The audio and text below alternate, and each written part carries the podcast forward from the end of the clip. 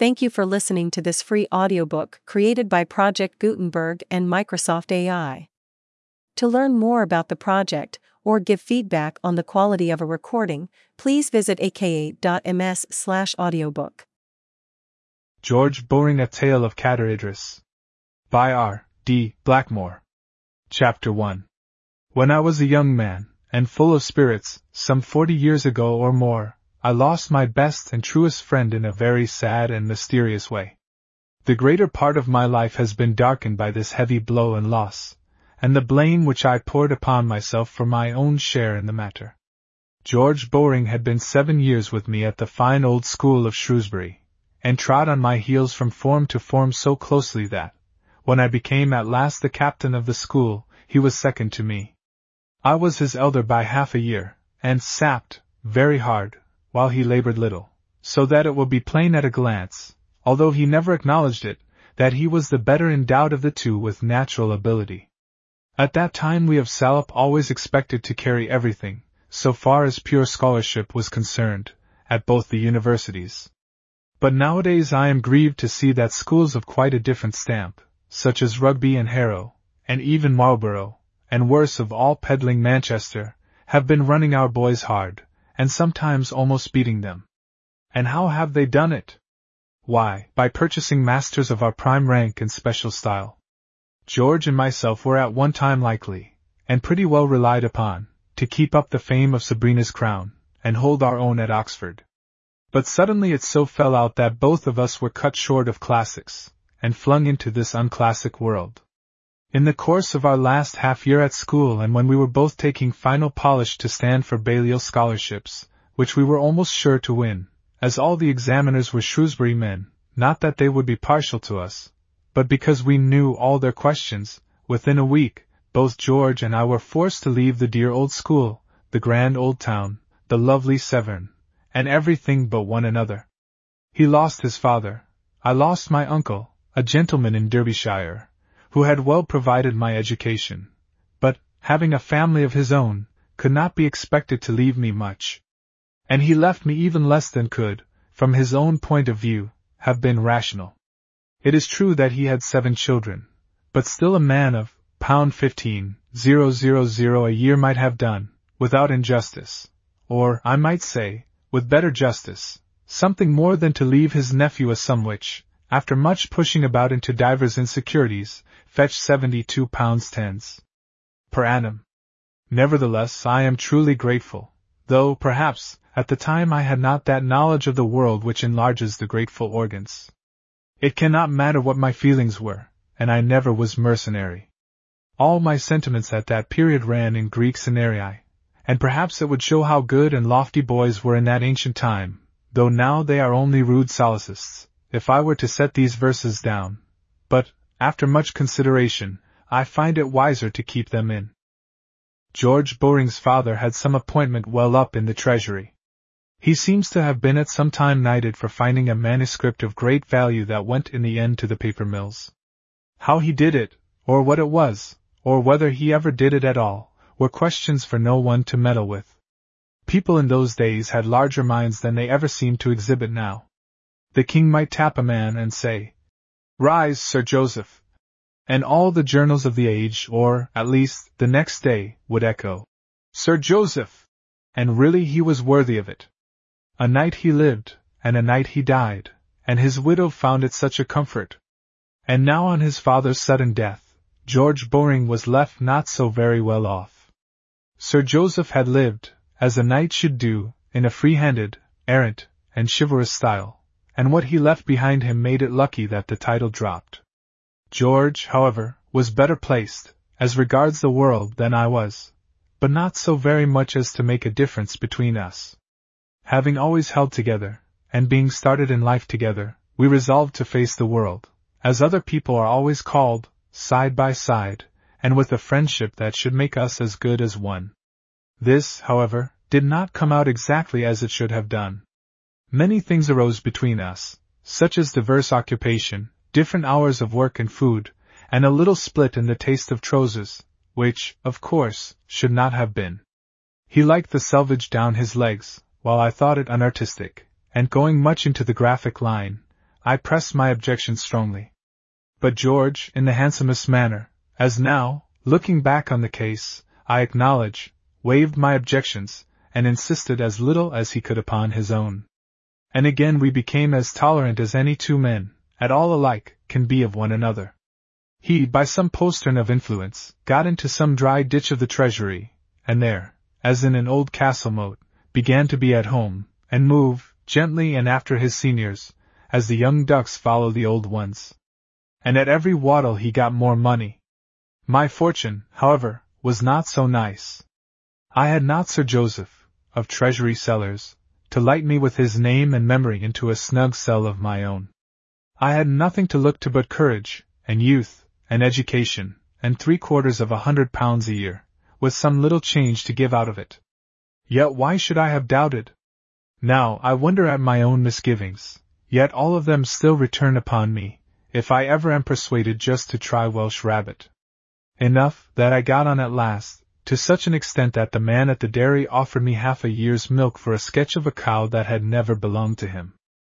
George, meanwhile, having something better than a brush for a walking stick and an easel to sit down upon, had taken unto himself a wife, a lady as sweet and bright as could be, by name Emily Atkinson. In truth, she was such a charming person that I myself, in a quiet way, had taken a very great fancy to her before George Bowring saw her. But as soon as I found what a desperate state the heart of poor George was reduced to, and came to remember that he was fitted by money to marry, while I was not, it appeared to me my true duty toward the young lady in him, and even myself, to withdraw from the field. And have nothing to say if they set up their horses together. So George married Emily, and could not imagine why it was that I strove in vain to appear as his best man at the rails where they do it. For though I had ordered a blue coat and buttons, and a cashmere waistcoat, amber colored, with a braid of peonies, yet at the last moment my courage failed me, and I was caught with a shivering in the knees, which the doctor said was ague. This and that shyness of dining at his house, which I thought it expedient to adopt during the years of his married life, created some little reserve between us, though hardly so bad as our first disagreement concerning the stripe down the pantaloons. However, before that dereliction I had made my friend a wedding present, as was right and proper, a present such as nothing less than a glorious windfall could have enabled me to buy for while engaged, some three years back, upon a grand historical painting of Coeur de Lion and Saladin, now to be seen, but let that pass, posterity will always know where to find it, I was harassed in mind perpetually concerning the grain of the fur of a cat. To the dashing young artists of the present day this may seem a trifle. To them, no doubt, a cat is a cat, or would be, if they could make it one. Of course, there are cats enough in London, and sometimes even a few to spare, but I wanted a cat of peculiar order, and of a Saracenic cast. I walked miles and miles, till at last I found him residing in a very old-fashioned house in the Polygon, at Somers Town.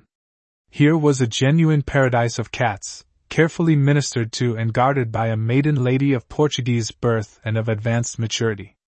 Each of these nine cats possessed his own stool, a mahogany stool, with a velvet cushion, and his name embroidered upon it in beautiful letters of gold.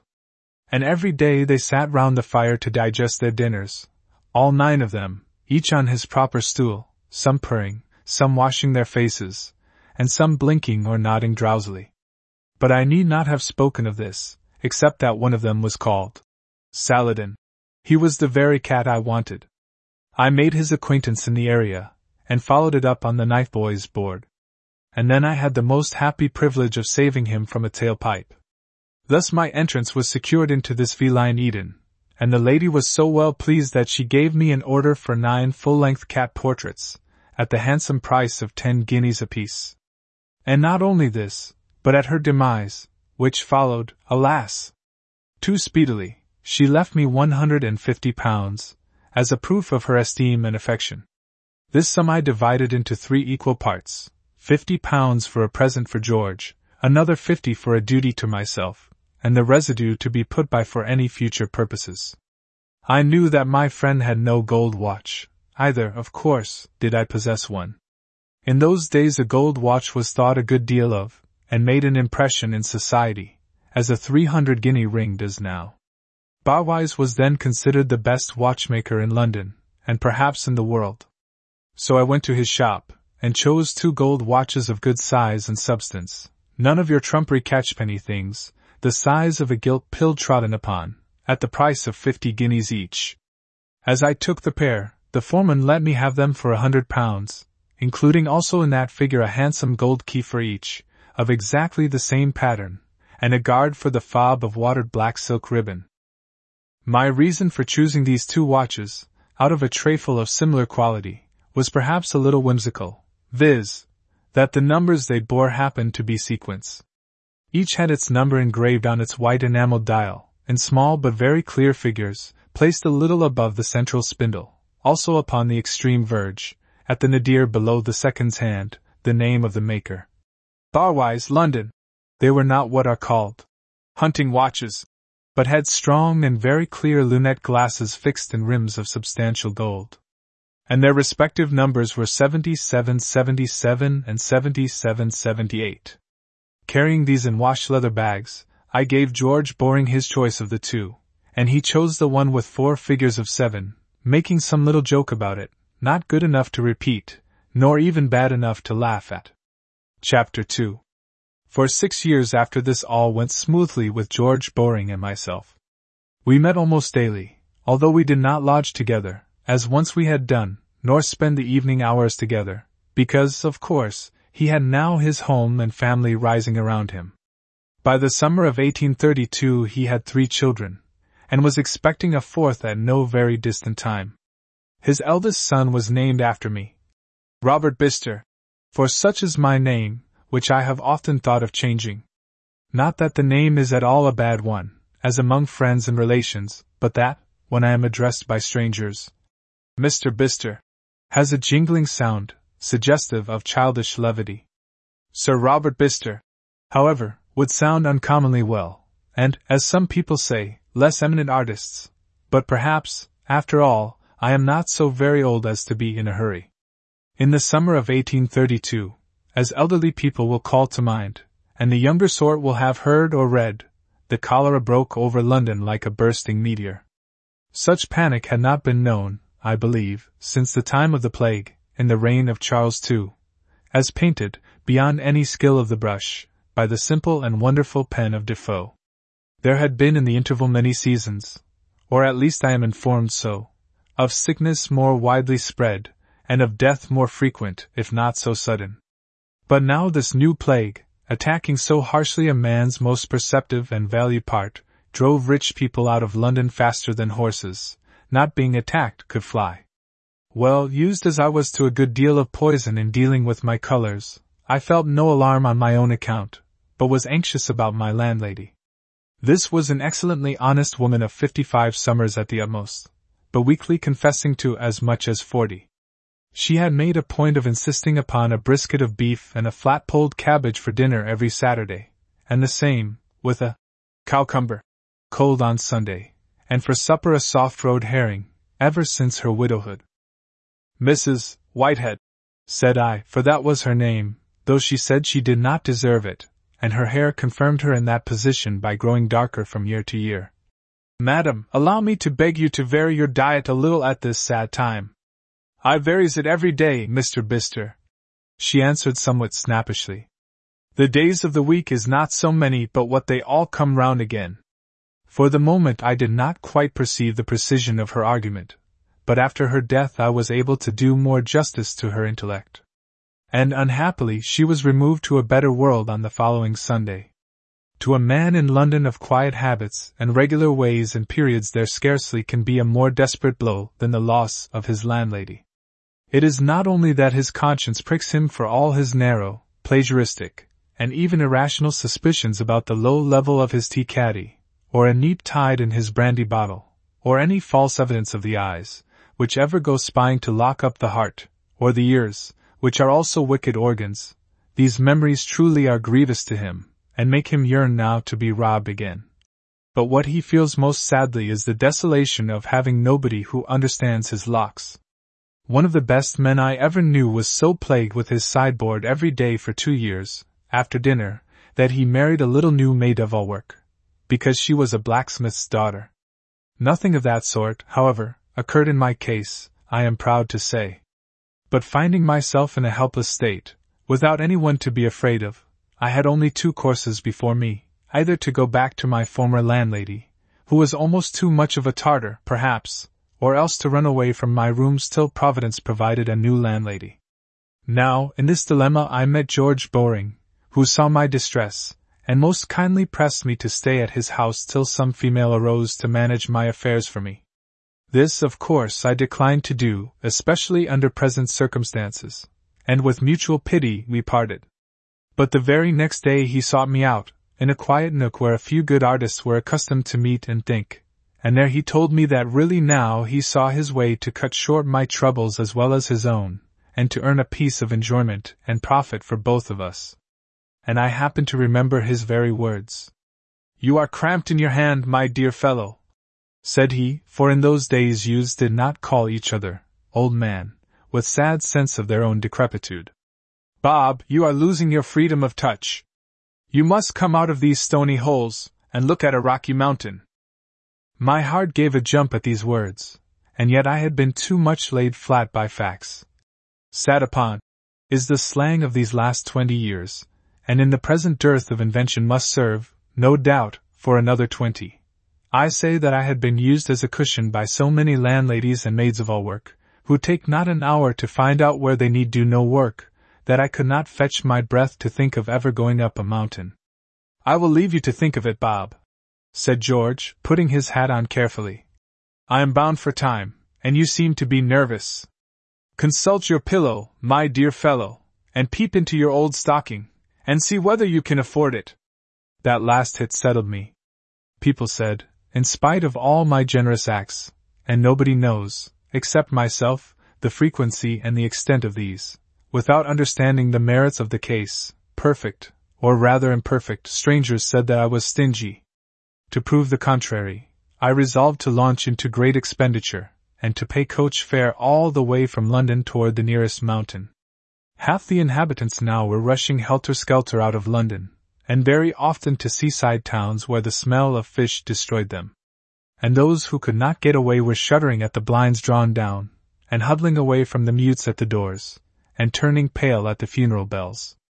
And some, who had never thought twice before of their latter end, now began to dwell with so much unction upon it, that Providence graciously spared them the waste of perpetual preparation. Among the rest, George Bowring had been scared, far more than he liked to own, by the sudden death of his butcher, between half a dozen chops for cutlets and the trimming of a wingbone. George's own cook had gone down with the order, and meant to bring it all back herself, because she knew what butchers do when left to consider their subject. And Mrs. Tompkins was so alarmed that she gave only six hours' notice to leave, though her husband was far on the salt sea wave, according to her own account, and she had none to make her welcome except her father's second wife. This broke up the household, and hence it was that George tempted me so with the mountains. For he took his wife and children to an old manor house in Berkshire, belonging to two maiden aunts of the lady, who promised to see to all that might happen, but wanted no gentleman in the house at a period of such delicacy.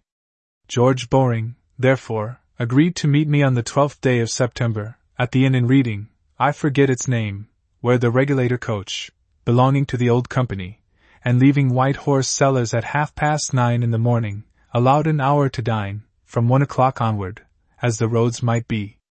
And here I found him, and we supped at Oxford, and did very well at the Mitre. On the following morning we took coach for Shrewsbury, as we had agreed, and reaching the town before dark, put up at the Talbot Inn, and sauntered into the dear old school, to see what the lads had been at since our time, for their names and their exploits, at Oxford and Cambridge, are scored in large letters upon the panels, from the year 1806 and onward, so that soon there will be no place to register any more of them.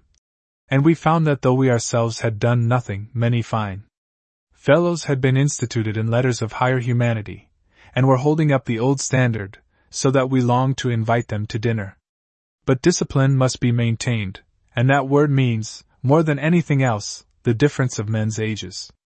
Now, at Shrewsbury, We had resolved to cast off all further heat of coaches, and knowing the country pretty well, or recalling it from our childhood, to strike away on foot for some of the mountain wildernesses.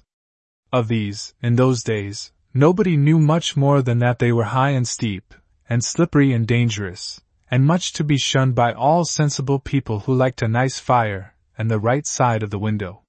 So that when we shouldered staves with knapsacks flapping heavily, all the wiser sort looked on us as marching off to Bedlam. In the morning, as we were starting, we set our watches by the old school dial, as I have cause to remember well.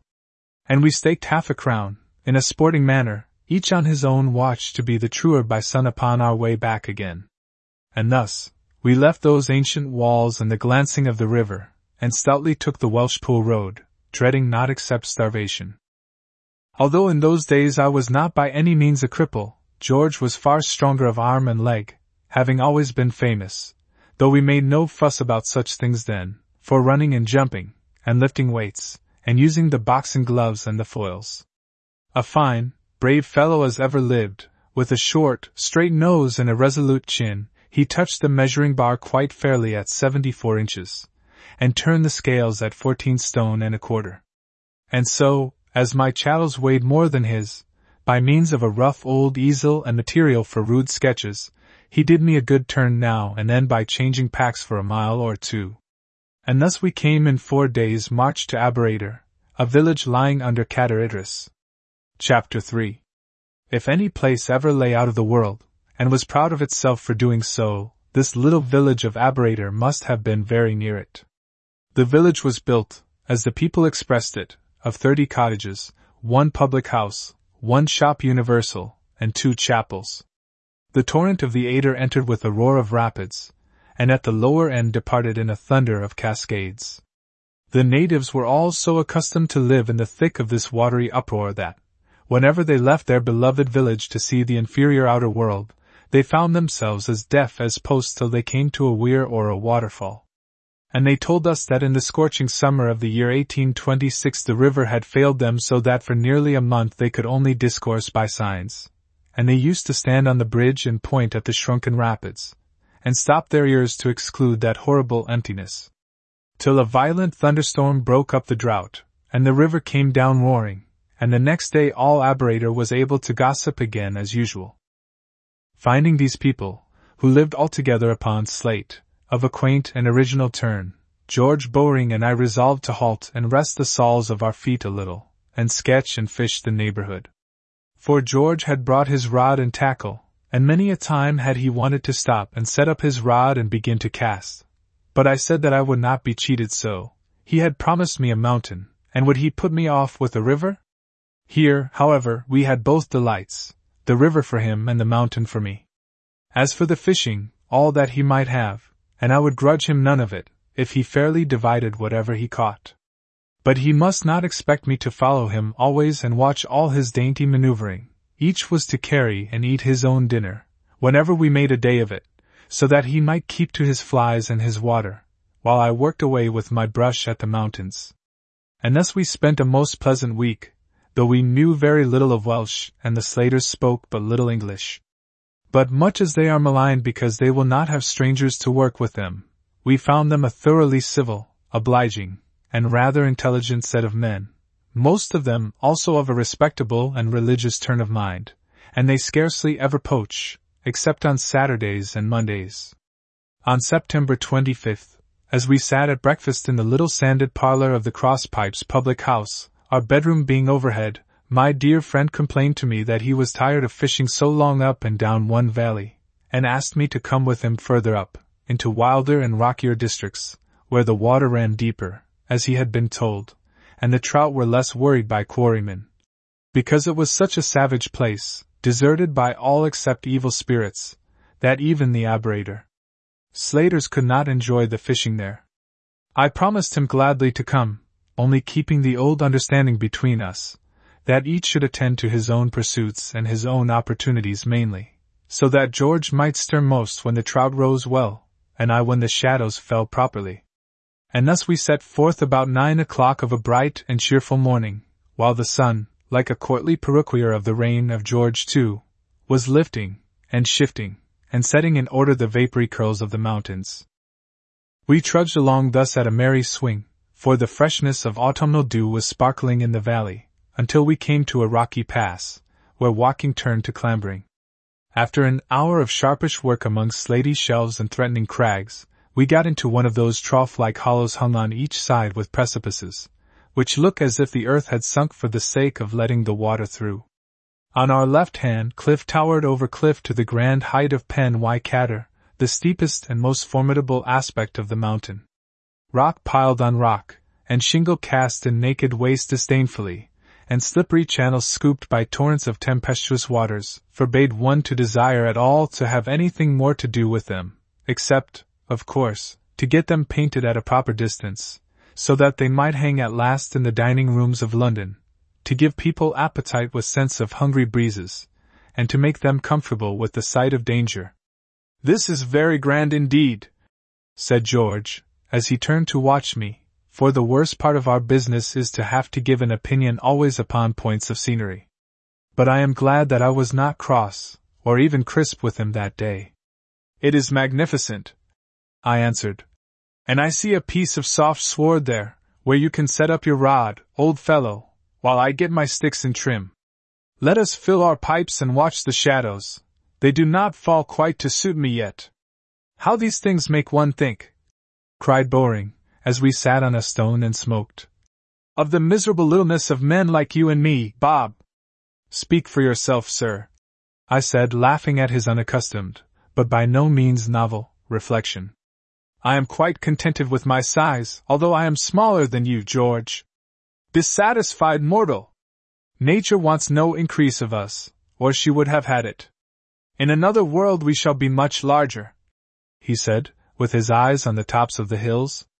Last night I dreamed that my wife and children were running to meet me in heaven, Bob. Tush!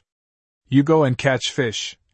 I replied, for tears were in his large, soft eyes, and I hated the sentimental. Would they ever let such a little Turk as Bob Bister into heaven, do you think? My godson would shout all the angels deaf and outdrum all the cherubim. Poor little chap! He is very noisy, but he is not half a bad sort, said George. If he only comes like his godfather, I shall wish no better luck for him. These were kind words, and I shook his hand to let him know that I felt them, and then, as if he were ashamed of having talked rather weakly, he took with his strong legs a dangerous leap of some ten or twelve feet downward, and landed on a narrow ledge that overhung the river. Here he put his rod together, and I heard the click of reel as he drew the loop at the end of the line through the rings, and so on, and I heard him cry, Shut! as he took his flies from his Scotch cap and found a tangle, and I saw the glistening of his rod, as the sunshine pierced the valley, and then his tall, straight figure passed the corner of a crag that stood as upright as a tombstone, and after that no more of any live and bright George Bowring. Chapter 4 Swift is the flight of time whenever a man would fain lay hold of him. All created beings, from behemoth to a butterfly, dread and fly, as best they may, that universal butcher, man. And as nothing is more carefully killed by the upper sort of mankind than time, how can he help making off for his life when anybody wants to catch him? Of course, I am not of that upper sort, and make no pretense to be so, but time, perhaps, may be excused for thinking, having had such a very short turn at my clothes, that I belonged to the aristocracy. At any rate, while I drew, and rubbed, and dubbed, and made hieroglyphics, time was uneasily shifting and shuffling the lines of the hills, as a fever patient jerks and works the bedclothes. And worse than that, he was scurrying westward, frightened, no doubt, by the equinox, at such a pace that I was scared by the huddling together of shadows. Awaking from a long, long dream, through which I had been working hard, and laying the foundations of a thousand pounds hereafter, I felt the invisible damp of evening settling in the valleys. The sun, from over the sea, had still his hand on Cader Idris, but every inferior head and height was grey in the sweep of his mantle. I threw my hair back, for an artist really should be picturesque, and having no other beauty, must be firm to long hair, while it lasts, and then I shouted, George! Until the strata of the mountain, which dip and jag, like veins of oak, began and sluggishly prolonged a slow zigzag of echoes. No counter echo came to me, no ring of any sonorous voice made crag, and precipice, and mountain vocal with the sound of Bob! He must have gone back. What a fool I must be never to remember seeing him. He saw that I was full of rubbish, and he would not disturb me. He has gone back to the cross pipes, no doubt. And yet it does not seem like him. To look for a pin in a bundle of hay would be a job of sense and wisdom rather than to seek a thing so very small as a very big man among the depth, and height, and breadth of river, shingle, stone, and rock, crag, precipice, and mountain. And so I doubled up my things, while the very noise they made in doubling flurried and alarmed me, and I thought it was not like George to leave me to find my way back all alone, among the deep bogs, and the whirlpools, and the trackless tracks of crag. When I had got my fardel ready, and was about to shoulder it, the sound of brisk, short steps, set sharply upon doubtful footing, struck my ear, through the roar of the banks and stones that shook with waterfall. And before I had time to ask, Who goes there? As in this solitude one might do, a slight, short man, whom I knew by sight as a workman of Aberator, named Evan Peters, was close to me, and was swinging a slate hammer in one hand, and bore in the other a five foot staff. He seemed to be amazed at sight of me, but touched his hat with his staff, and said, Good night, gentlemen, in Welsh, for the natives of this part are very polite. Good night, Evan, I answered in his own language, of which I had picked up a little, and he looked well pleased, and said in his English, For why, sir, did you leave your things in that place there? A bad man's come and steal them, it is very likely. Then he wished me good night again, and was gone, for he seemed to be in a dreadful hurry, before I had the sense to ask him what he meant about my things. But as his footfall died away, a sudden fear came over me. The things he meant must be George Bowring's. I said to myself, and I dropped my own, and set off, with my blood all tingling, for the place toward which he had jerked his staff. How long it took me to force my way among rugged rocks and stubs of oak I cannot tell, for every moment was an hour to me. But a streak of sunset glanced along the lonesome gorge, and cast my shadow further than my voice would go, and by it I saw something long and slender against a scar of rock, and standing far in front of me. Toward this I ran as fast as ever my trembling legs would carry me, for I knew too well that it must be the fishing rod of George Bowring. It was stuck in the ground, not carelessly, nor even in any hurry, but as a sportsman makes all snug, when for a time he leaves off casting. For instance, the end fly was fixed in the lowest ring of the butt, and the slack of the line reeled up so that the collar lay close to the rod itself. Moreover, in such a rocky place, a bed to receive the spike could not have been found without some searching. For a moment I was reassured. Most likely George himself was near, perhaps in quest of blueberries, which abound at the foot of the shingles, and are a very delicious fruit, or of some rare fern to send his wife, who was one of the first in England to take much notice of them. And it shows what confidence I had in my friend's activity and strength, that I never feared the likely chance of his falling from some precipice. But just as I began, with some impatience, for we were to have dined at the cross pipes about sundown, five good, or very bad, miles away, and a brace of ducks was the order, just as I began to shout. George! Wherever have you got to? Leaping on a little rock, I saw a thing that stopped me. At the further side of this rock, and below my feet, was a fishing basket, and a half pint mug nearly full of beer, and a crust of the brown, sweet bread of the hills, and a young white onion, half cut through, and a clasp knife open, and a screw of salt, and a slice of the cheese, just dashed with goat's milk, which George was so fond of, but I disliked, and there may have been a hard boiled egg. At the sight of these things, all my blood rushed to my head in such a manner that all my power to think was gone. I sat down on the rock where George must have sat while beginning his frugal luncheon, and I put my heels into the marks of his, and without knowing why, I began to sob like a child who has lost his mother. What train of reasoning went through my brain, if any passed in the obscurity, let metaphysicians or psychologists, as they call themselves, pretend to know. I only know that I kept on whispering. George is dead! Unless he had been killed, he never would have left his beers so. I must have sat making a fool of myself a considerable time in this way, thinking of George's poor wife and children, and wondering what would become of them, instead of setting to work at once to know what was become of him. I took up a piece of cheese rind, showing a perfect impression of his fine front teeth, and I put it in my pocket book, as the last thing he had touched. And then I examined the place all around and knelt to look for footmarks, though the light was sadly waning.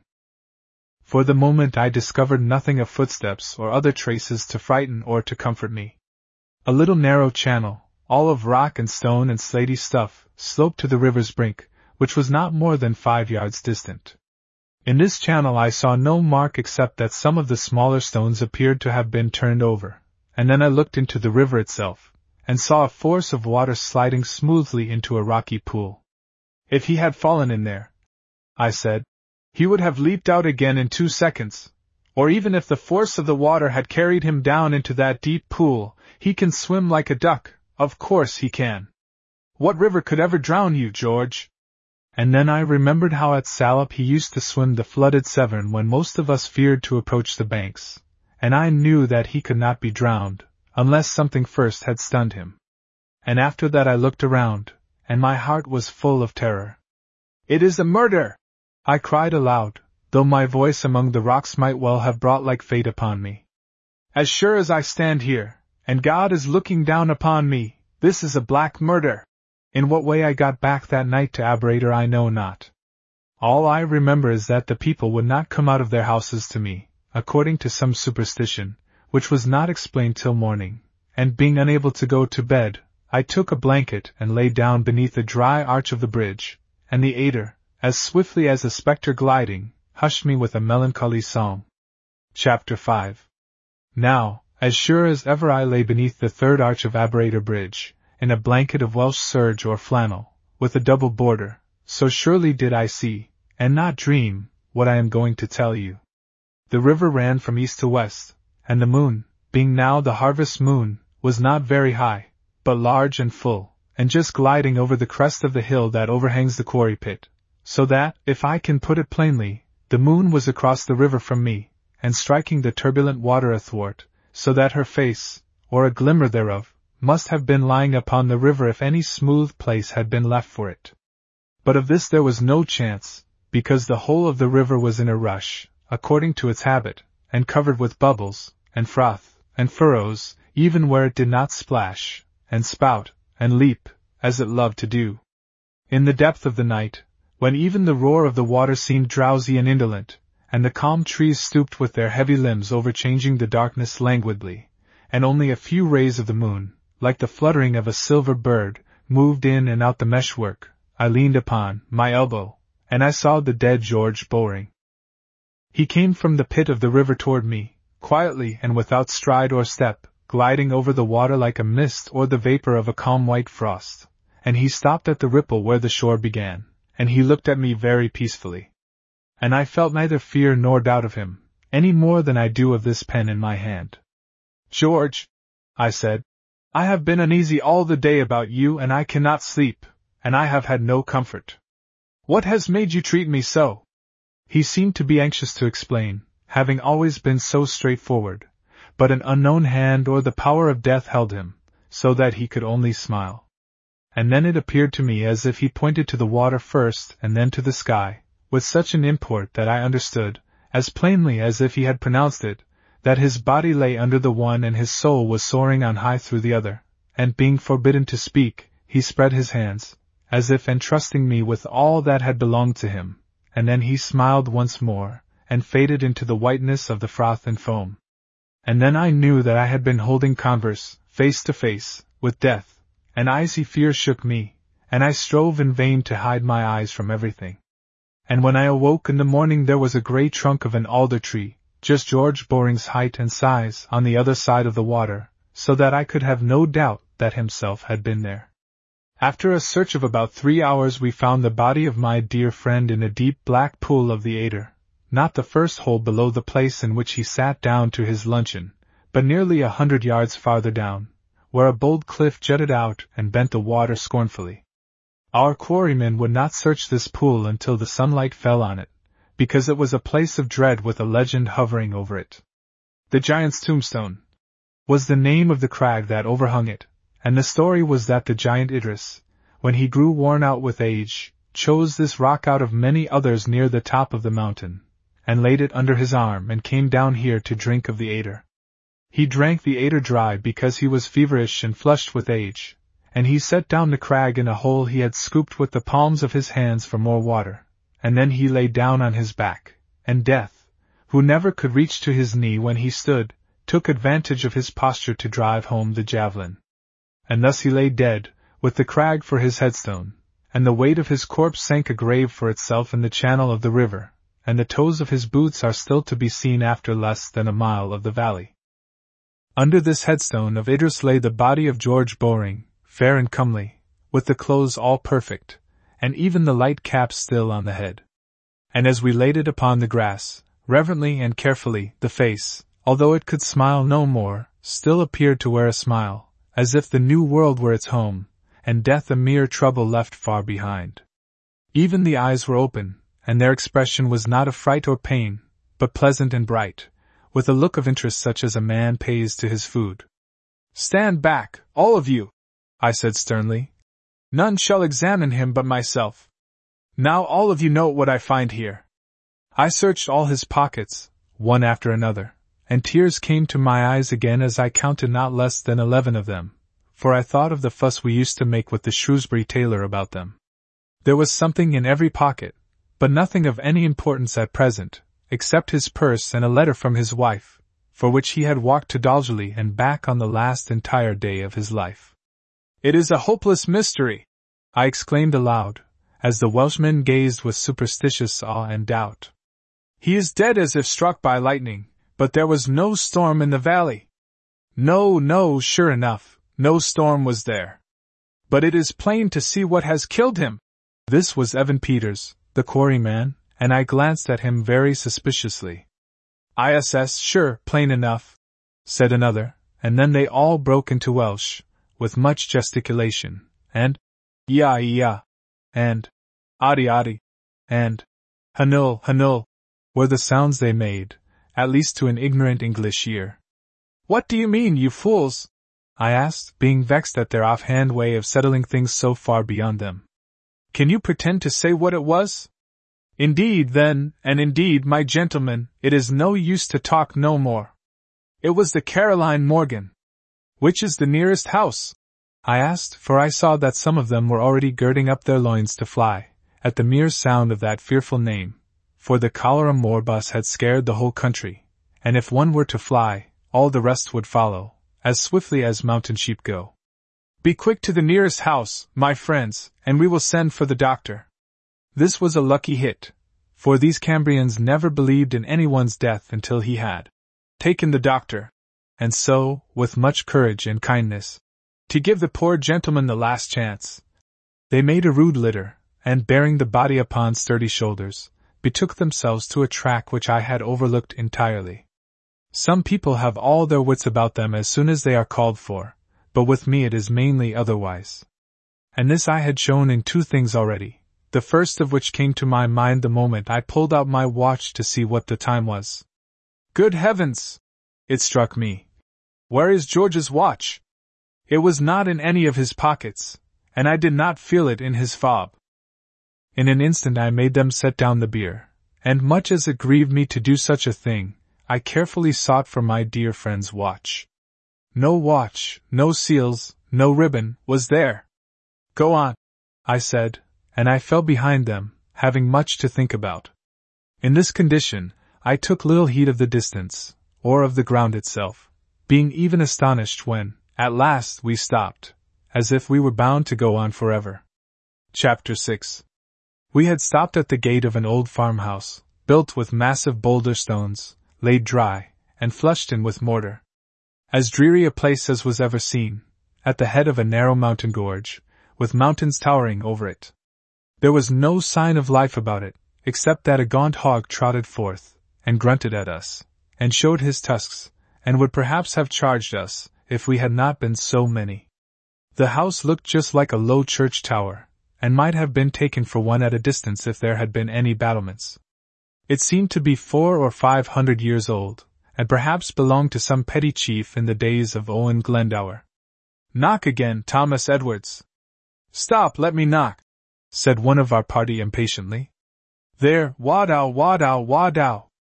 Suiting the action to the word, he thumped with a big stone heavily, till a middle aged woman, with rough black hair, looked out of a window and screamed in Welsh to ask what this terrible noise was.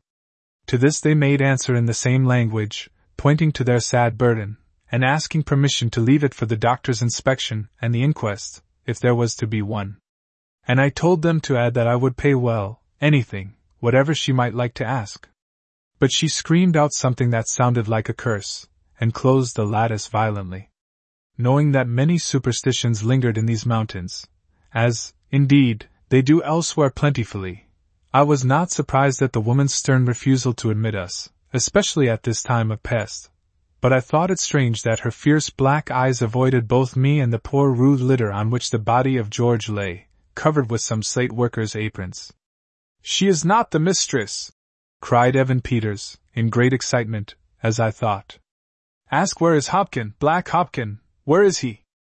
At this suggestion a general outcry arose in Welsh for Black Hopkin, an outcry so loud and prolonged that the woman opened the window again and screamed, as they told me afterward, he is not at home, you noisy fools, he is gone to Machynlleth. Not long would you dare to make this noise if Hopkin ap Howell was at home. But while she was speaking, the wicket door of the great arched gate was thrown open, and a gun about six feet long and a very large bore was presented at us. The quarryman drew aside briskly, and I was about to move somewhat hastily, when the great, swarthy man who was holding the gun withdrew it, and lifted his hat to me, proudly and as an equal. You cannot enter this house, he said in very good English, and by no means rudely. I am sorry for it, but it cannot be. My little daughter is very ill, the last of seven. You must go elsewhere. With these words he bowed again to me, while his sad eyes seemed to pierce my soul, and then he quietly closed the wicket and fastened it with a heavy bolt, and I knew that we must indeed go further. This was no easy thing to do, for our useless walk to Crug y Dwlith. The Dwlis Hills, as this farm was called, had taken us further at every step from the place we must strive for after all, the good little Aberator. The gallant quarrymen were now growing both weary and uneasy, and in justice to them I must say that no temptation of money, nor even any appeal to their sympathies, but only a challenge of their patriotism held them to the sad duties owing from the living to the dead. But knowing how proud all Welshmen are of the fame of their race and country, Happily, I exclaimed at last, when fear was getting the mastery. What will be said of this in England, this low cowardice of the Cymro? Upon that they looked at one another, and did their best right gallantly.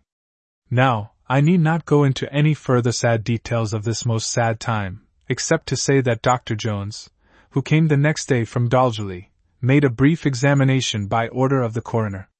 Of course, he had too much sense to suppose that the case was one of cholera but to my surprise he pronounced that death was the result of asphyxia, caused by too long immersion in the water.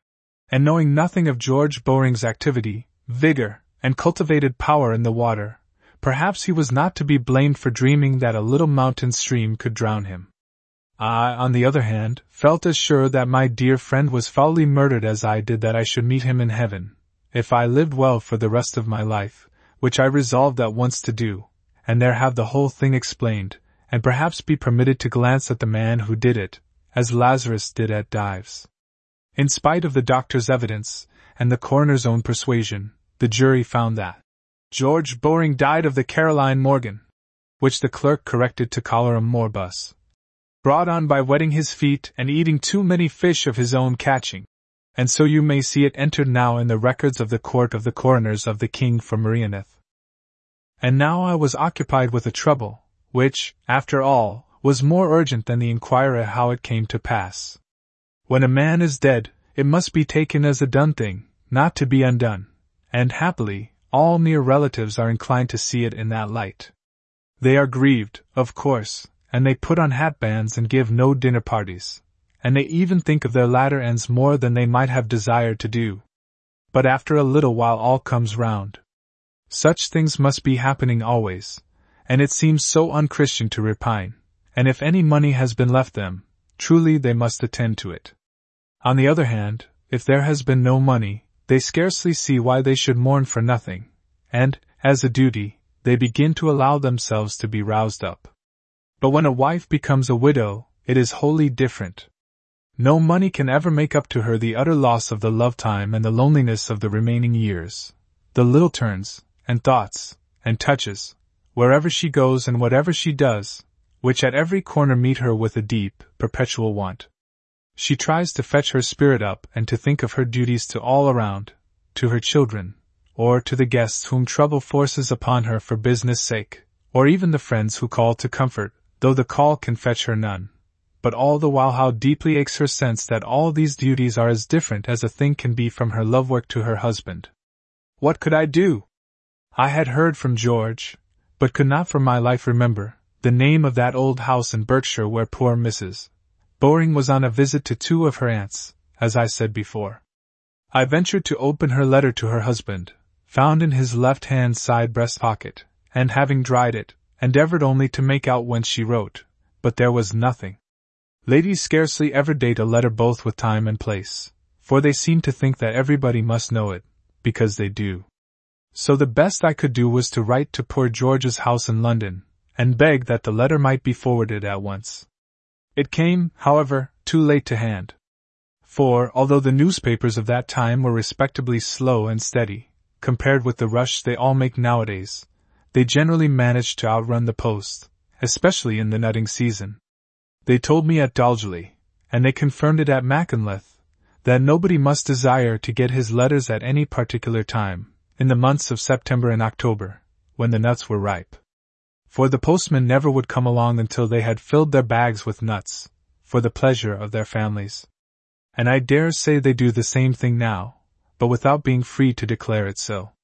Chapter 7 The body of my dear friend was borne round the mountain slopes to Dolgelly and buried there with no relative near, nor any mourner except myself, for his wife, or rather his widow, was taken with sudden illness, as might be expected, and for weeks it was doubtful whether she would stay behind to mourn for him.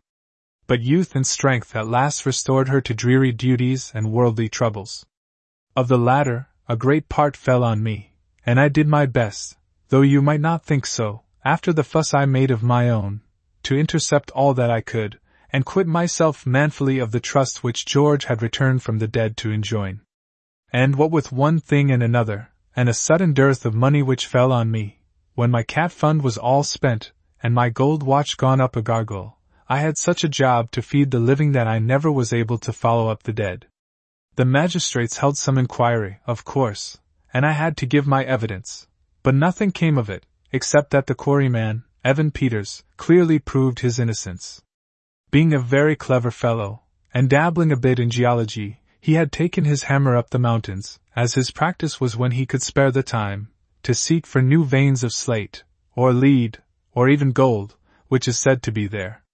He was able to show that he had been at Tal Yllyn at the time of day when George would be having his luncheon, and the people who knew Evan Peters were much more inclined to suspect me than him. But why should they suspect anybody, when anyone but a fool could see. How plain it was of the cholera! Twenty years slipped by, like a rope paid out on the seashore. Hand over hand, chafing as it goes, but gone as soon as one looks after it, and my hair was gray, and my fame was growing, slowly, as it appeared to me, but as all my friends said, rapidly, as if I could never have earned it, when the mystery of George Bowring's death was solved without an effort. I had been so taken up with the three dear children, and working for them as hard as if they were my own, for the treasury of our British Empire was bankrupt to these little ones. No provision had been made for such a case. And so we had to make it. I say that these children had grown to me and I to them in such degree that they all of them called me Uncle. This is the most endearing word that one human being can use to another. A fellow is certain to fight with his brothers and sisters, his father, and perhaps even his mother. Tenfold thus with his wife. But whoever did fight with his uncle? Of course I mean unless he was his heir. And the tenderness of this relation has not escaped Vox Populi, that keen discriminator. Who is the most reliable, cordial, indispensable of mankind, especially to artists, in every sense of the word the dearest? A pawnbroker, he is our uncle. Under my care, these three children grew to be splendid members of society. They used to come and kick over my easel with legs that were quite titanic, and I could not scold them when I thought of George. Bob Bister, the eldest, was my apprentice, and must become famous in consequence, and when he was twenty five years old, and money became no object to me, through the purchase by a great art critic of the very worst picture I ever painted, half of it, in fact, was Bob's, I gave the boy choice of our autumn trip to California, or the Antipodes. I would rather go to North Wales, dear uncle, he answered, and then dropped his eyes as his father used when he had provoked me. That settled the matter. He must have his way, though as for myself, I must confess that I have begun, for a long time now, upon principle, to shun melancholy. The whole of the district is opened up so by those desperate railways that we positively dined at the Crosspipes Hotel the very day after we left Euston Square. Our landlady did not remember me, which was anything but flattering. But she jumped at Bob as if she would have kissed him, for he was the image of his father, whose handsome face had charmed her. Chapter 8 The Ada was making as much noise as ever, for the summer had been a wet one, and of course all the people of Aberator had their ears wide open. I showed Bob the bridge in the place of my vision, but did not explain its meaning, lest my love for him should seem fiduciary. And the next morning, at his most urgent request, we started afoot for that dark, sad valley. It was a long walk, and I did not find that twenty years had shortened it. Here we are at last, I said, and the place looks the same as ever.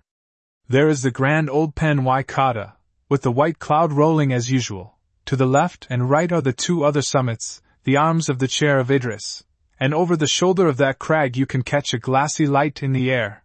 That is the reflection of Tal Yllyn. Yes, yes, he answered impatiently.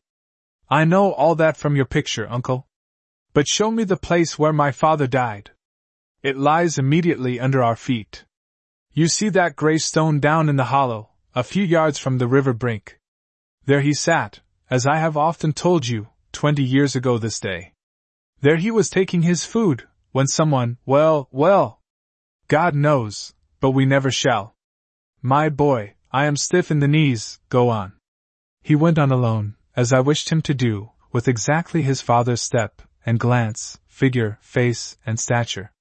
Even his dress was of the silver grey which his father had been so fond of, and which the kind young fellow chose to please his widowed mother. I could almost believe, as a cloudy mantle stole in long folds over the highland, reproducing the lights, and shades, and gloom of that mysterious day, that the twenty years were all a dream, and that here was poor George Bowring going to his murder and his watery grave. My nerves are good and strong, I trow, and that much must have long been evident. But I did not know what young Bob's might be, and therefore I left him to himself. No man should be watched as he stands at the grave of his wife or mother, either should a young fellow who sits on the spot where his father was murdered. Therefore, as soon as our Bob had descended into the grey stone pit, in which his dear father must have breathed his last, I took good care to be out of sight, after observing that he sat down exactly as his father must have sat, except that his attitude, of course, was sad, and his face pale and reproachful. Then, leaving the poor young fellow to his thoughts, I also sat down to collect myself. But before I had time to do more than wonder at the mysterious ways of the world, or of Providence in guiding it, at the manner in which great wrong lies hidden, and great woe falls unrecompensed, at the dark, uncertain laws which cover, like an indiscriminate mountain cloud, the good and the bad, the kind and the cruel, the murdered and the murderer, a loud shriek rang through the rocky ravine, and up the dark folds of the mountain. I started with terror, and rushed forward, and heard myself called, and saw young Bowring leap up, and stand erect and firm, although with a gesture of horror. At his feet lay the body of a man struck dead, flung on its back, with great hands spread on the eyes, and white hair over them. No need to ask what it meant. At last the justice of God was manifest. The murderer lay, a rigid corpse, before the son of the murdered. Did you strike him? I asked. Is it likely, said the youth, that I would strike an aged man like that? I assure you I never had such a fright in my life. This poor old fellow came on me quite suddenly, from behind a rock, when all my mind was full of my father, and his eyes met mine, and down he fell, as if I had shot him through the heart. You have done no less, I answered, and then I stooped over the corpse, as I had stooped over the corpse of its victim, and the whole of my strength was required to draw the great knotted hands from the eyes, upon which they were cramped with a spasm not yet relaxed. It is Hopkin ap Howell! I cried, as the great eyes, glaring with the horror of death, stood forth. Black Hopkin once, white Hopkin now! Robert Bowring, you have slain the man who slew your father. You know that I never meant to do it, said Bob. Surely, uncle, it was his own fault. How did he come?